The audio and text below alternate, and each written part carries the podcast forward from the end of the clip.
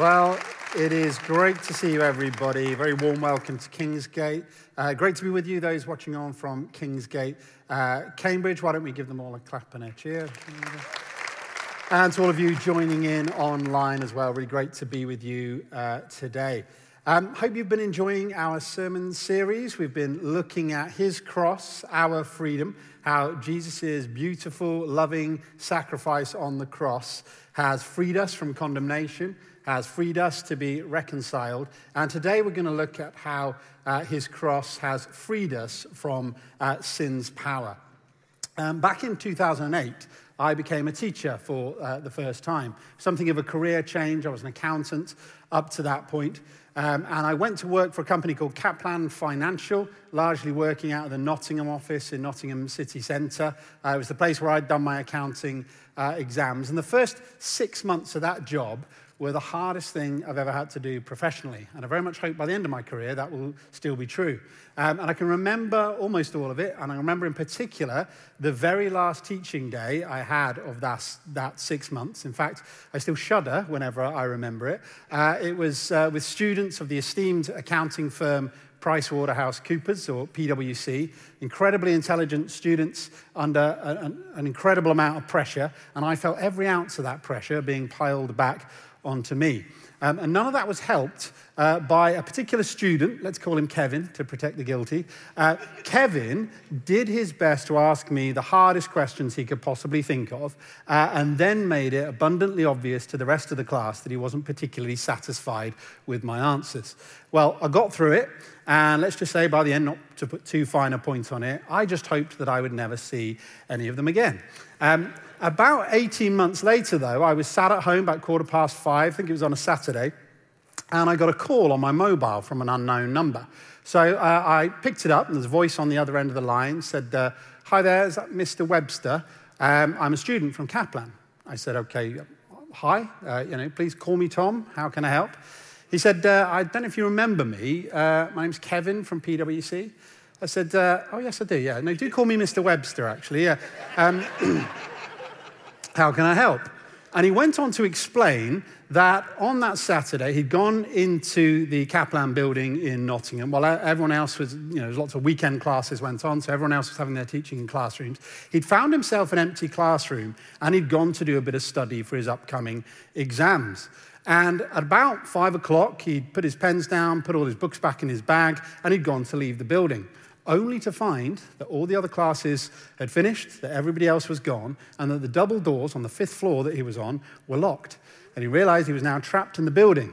At which point he remembered that a rather stupid uh, accounting lecturer 18 months before had given his mobile out to all the students uh, in case they had any problems with the exam. I was that stupid accounting teacher, and so he was phoning me to see if I had any advice for him because he was panicking because he was locked in. I said, uh, Sure, Kevin, here's your advice. Always be nice to your teachers and be sure your sins will find you out. And I hung up on him. Uh, no, I didn't really, okay? Actually, I was very happy to be able to say something on the lines of Kevin, do you know what? You're not locked in, you're not trapped, you're actually free. And then I was able to tell him the steps he could take to go and live in that freedom. Said, if you go to the end of the corridor, ignore the double doors in front of you, they are indeed locked. Go to the end, you'll see a fire exit. If you push on that door, it'll open, there'll be no alarm, it'll lock behind you. Go down the spiral staircase, and I did that, just showing him what a spiral was, even though we were on the phone and he couldn't see.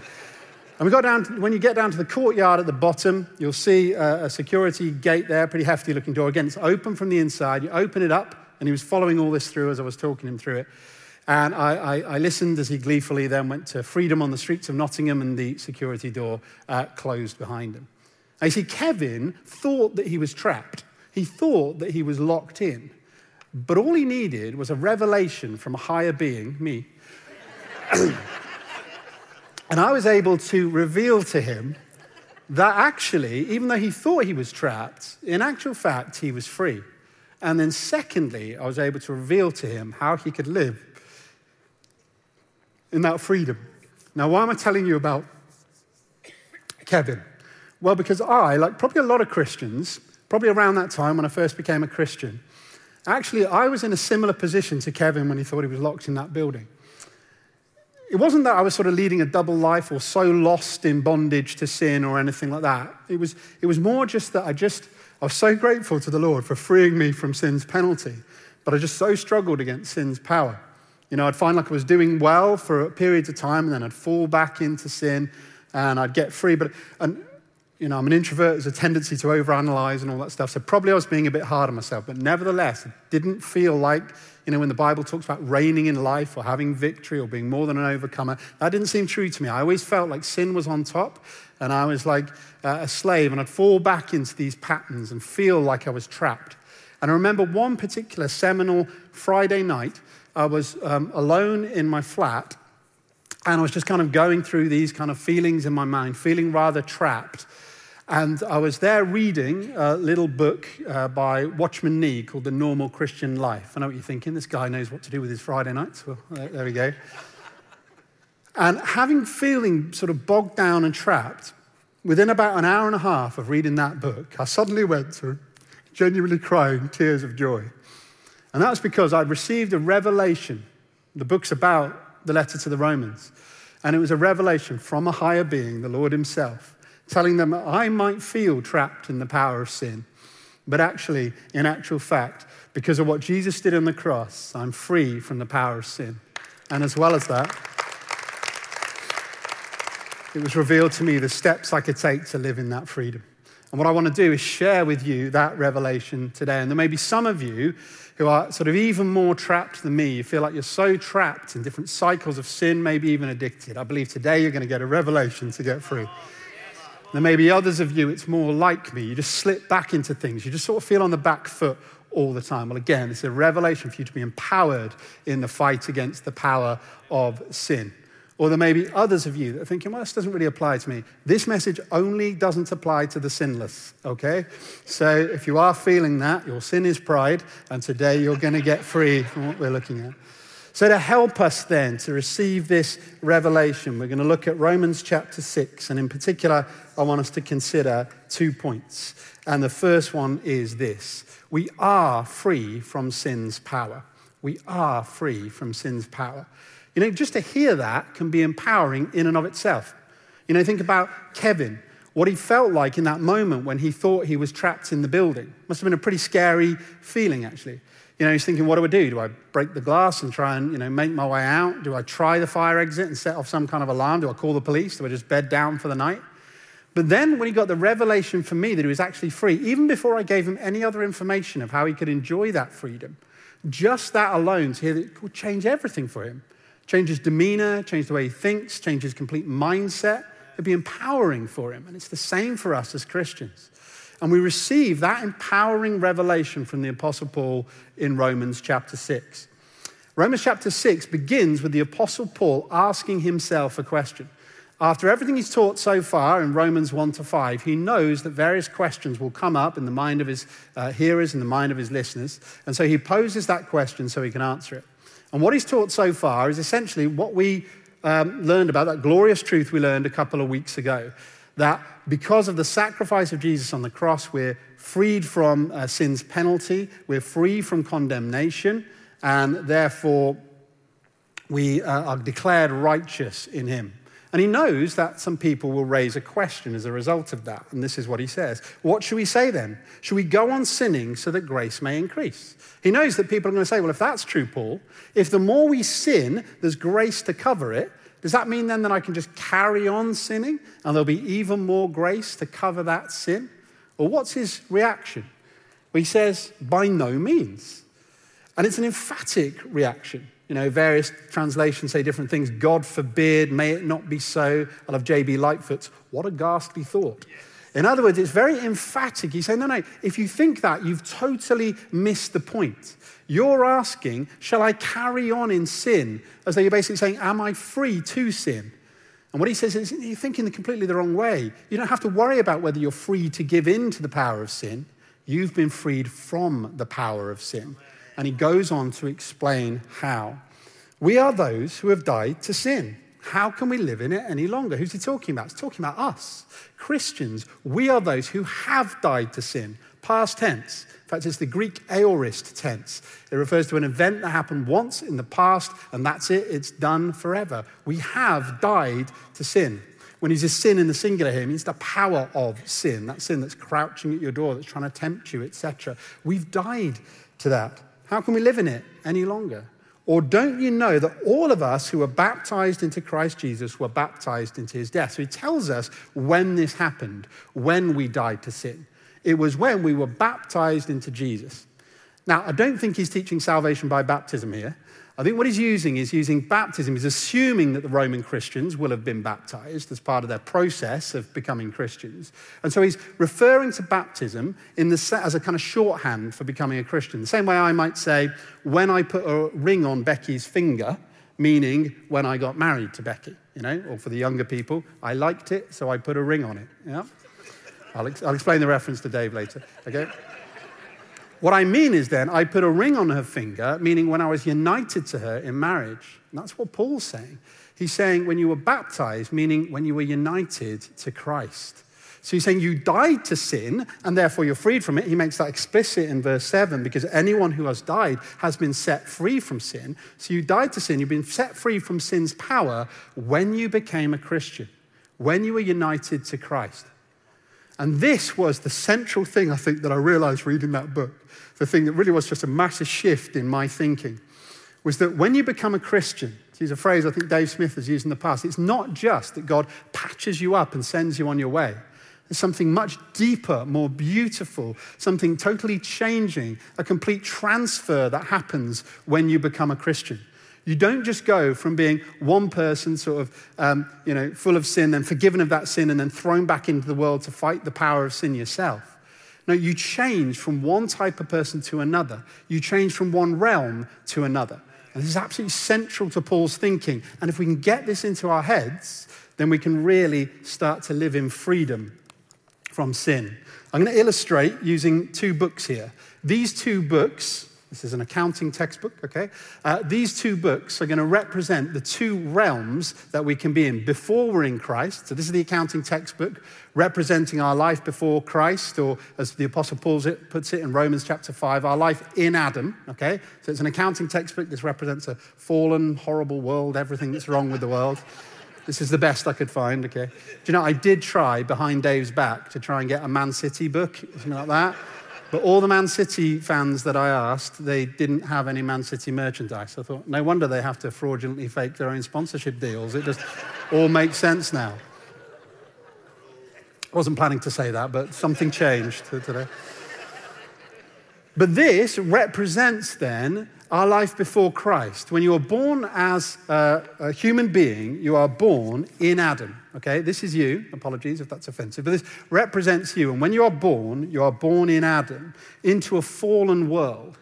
And when you become a Christian, it isn't just that God forgives you in Adam and leaves you to carry on in that realm. Rather, what he does is through the death, burial, and resurrection of Jesus Christ, he unites you to Christ. If this Bible represents Christ, he takes you out of Adam and places you in Christ. And you are so bound up and united with him that whatever happened to Christ happened to you. So when Jesus died on the cross, you old nature or your old humanity in Adam died with him. You're now completely new. You're now completely free in Him. Everything has changed. And what does that mean for the power of sin? Well, when you were in Adam, you were a slave to sin. But now in Christ, you've been freed from that slavery. You know, I'm absolutely convinced that the Apostle Paul has in mind the story of the Exodus when he's uh, writing the letter to the Romans.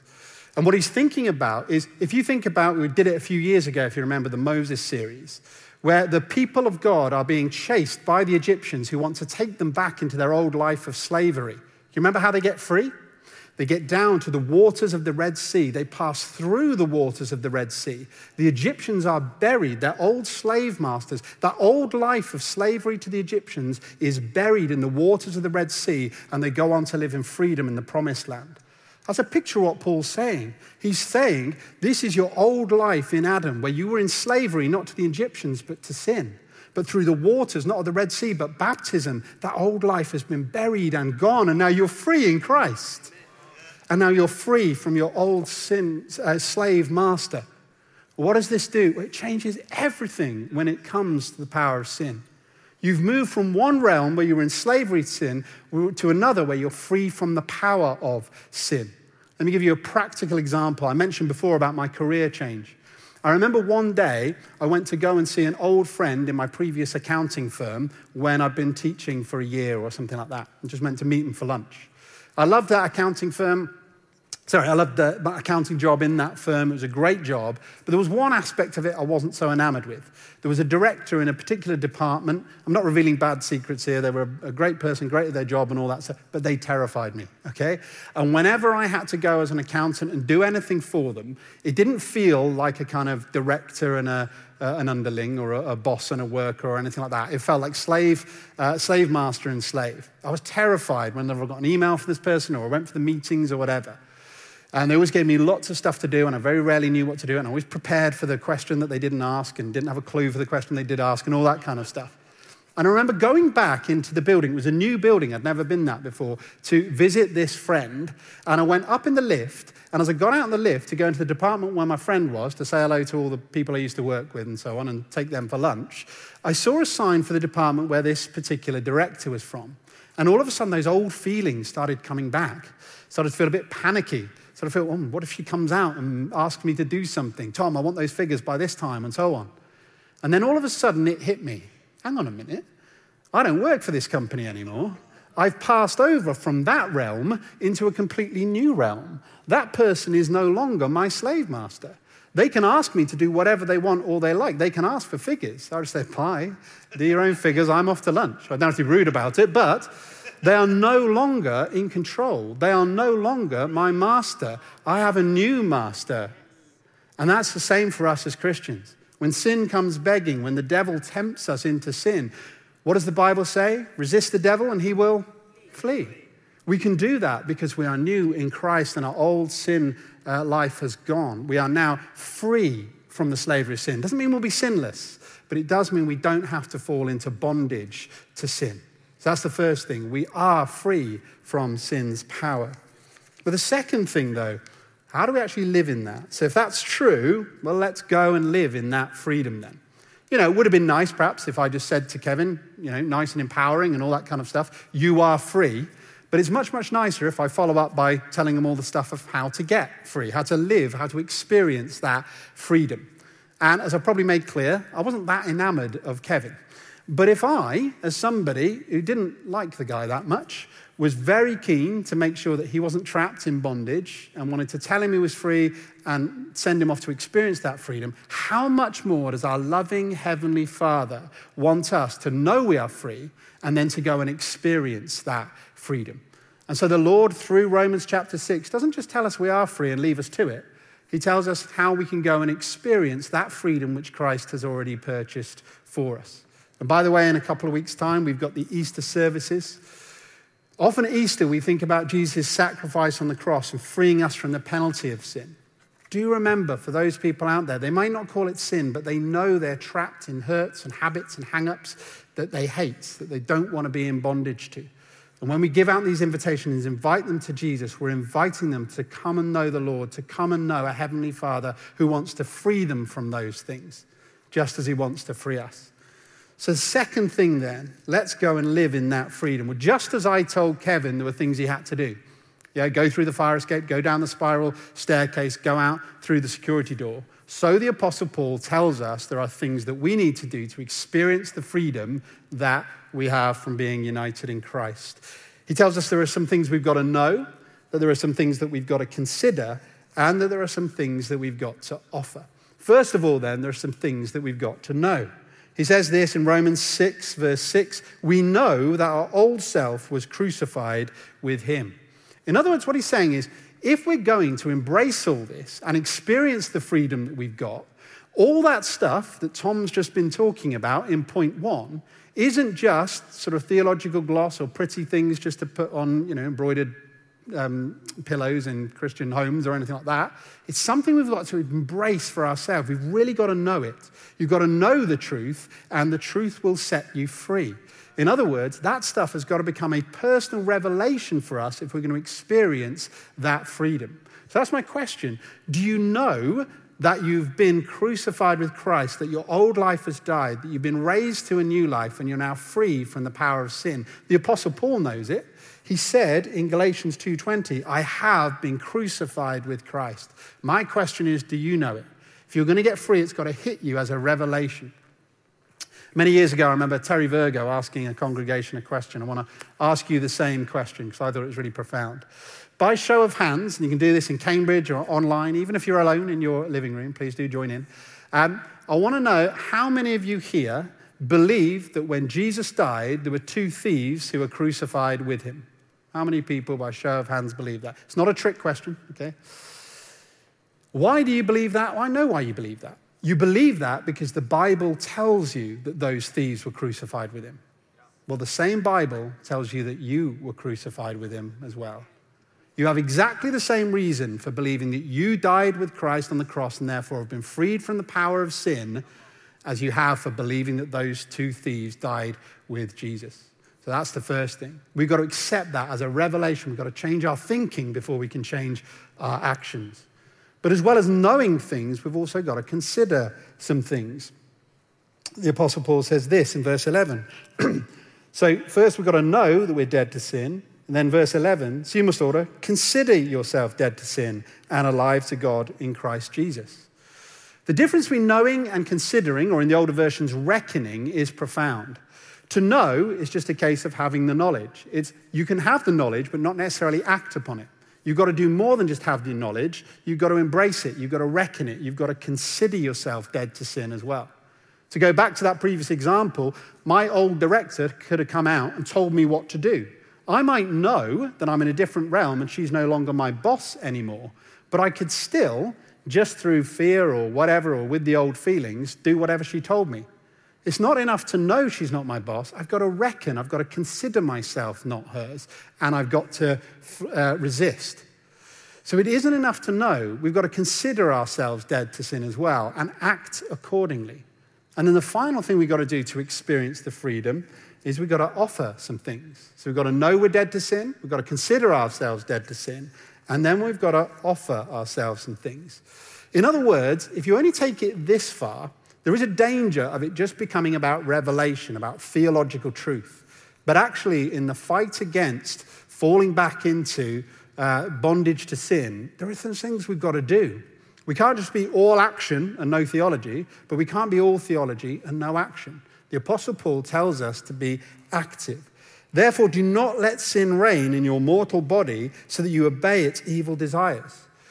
Do not offer any part of yourself to sin as an instrument of wickedness, but rather offer yourselves to God as those who have been brought from death to life, and offer every part of yourself to Him as an instrument of righteousness. For sin shall no longer be your master because you are not under the law, but under grace. So, in other words, what he's saying is having got your thinking right, now the stuff you've got to do. There are certain things you've got to deny yourself, there are certain things that you've got to offer your bodies for. If you think about your bodies, they are instruments. Yeah? We can use our hands for good. We can use our hands for wickedness. We can use our eyes for wickedness. We can use our eyes for good. In that little um, book, uh, The Normal Christian Life by Watchman Nee, he gives a little example of a, uh, a Christian on a train. And there's some guys in the carriage near him, and they're playing poker, and they're drinking, and they're smoking, and they're telling bawdy stories, and so on. And he sees them with their gambling, and he's watching, and they notice that he's watching. And one of them says, Do you want to join in? And he says to them, Do you know, I'd, I'd love to join in, but unfortunately, I don't have any hands. And they look over him rather puzzled and they say, Okay, well, what are those things on the end of your arms then? And he says, Oh, these, oh, these aren't mine. No, the, these belong to the Lord. In other words, what he's understood is that he's not to take those hands that he's been given by God himself and use them in wickedness, in gambling, in drinking, in smoking, and so on. What he's got to do is take those hands, they belong to another, offer them up to the Lord and to his service. And we need to do this. If we're going to experience true freedom from the bondage of sin, we've got to know that we've died to sin. We've got to reckon ourselves or consider ourselves dead to sin. But we also need to deny uh, wickedness, any of the parts of our body, and offer them up to the Lord as a sacrifice. We've got to use our eyes for things like gazing on the Lord's creation or reading our Bible and not for looking lustfully at somebody else. We've got to use our hands to be busy in the Lord's work and not for downloading pornography on our computers. We have decisions to make. There are things we've got to do once our thinking is straight if we're going to get to live in that freedom that the Lord has for us. And so the Lord has made us free. He has sanctified us. He has freed us from the power of sin on the cross. But if we'll pledge to do these things, we will also be able to live and experience that freedom. Let's pray. Heavenly Father, we thank you that you love us so much, that you want us to be free.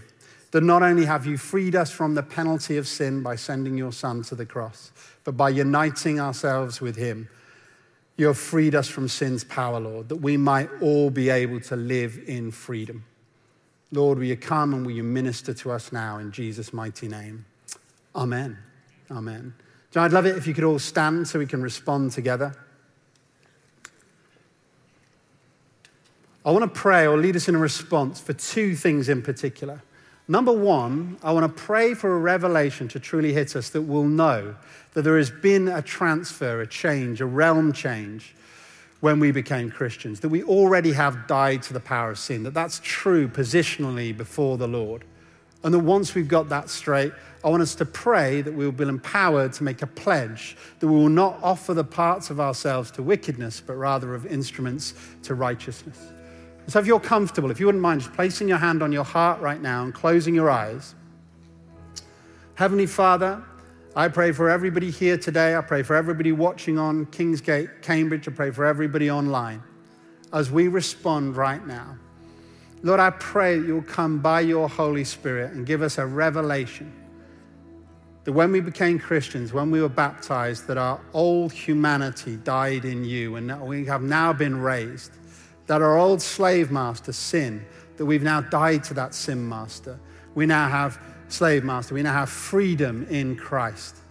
And I pray that we will know that. Where the devil tricks us into thinking we're just like we were before and that we must obey and that we must give in to the power of sin, we come and let us know that we have already been freed from that. All we need to do is start living in it, Lord. Lord, I pray that we'll know that. I pray that when temptation comes, we will reckon that, we will consider that.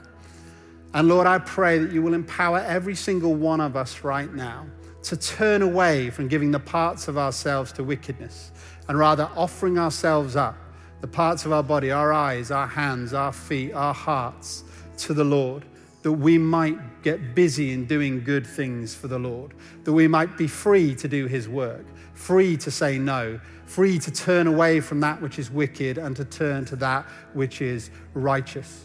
Lord, I pray particularly for anybody here who's been stuck in addictive patterns, um, patterns of bondage to sin, where they're under sin's tyranny, Lord. Lord, I pray you'll give them that revelation and you'll help them right now to be empowered to say no. Of course, there's more to come. There's accountability to talk about. We couldn't cover everything of overcoming. So I would suggest if you are stuck in those addictive patterns, to talk to somebody, to get help. But Lord, we pray right now that this will be a line in the sand, a moment where they can come to the Lord, receive his power, receive healing, make that pledge to change things. And as part of our response right now, what we're going to do is we're going to sing a song. It's called Come to the Altar. And I want you to imagine that altar is where you're coming to lay down sort of actively any of the ways you've been offering the part of yourselves to wickedness. So, almost like an act of repentance in your hearts and your mouths as you sing this song. And instead, to offer the parts of yourself to righteousness, to sing these words, almost to make that pledge. And it contains the words coming to the Father. So, you're not doing this on your own. You're coming to a loving Heavenly Father who wants you to be free and wants you to get free and wants to empower you and wants you to live in that freedom. Lord, as we sing this song, I pray that this will be a solemn moment, a line in the sand moment. There'll be many people in this congregation watching online in Kingsgate, Cambridge, that will be free from the power of sin. So, Lord, will you come by your precious Holy Spirit and minister to us as we sing? In Jesus' name, amen.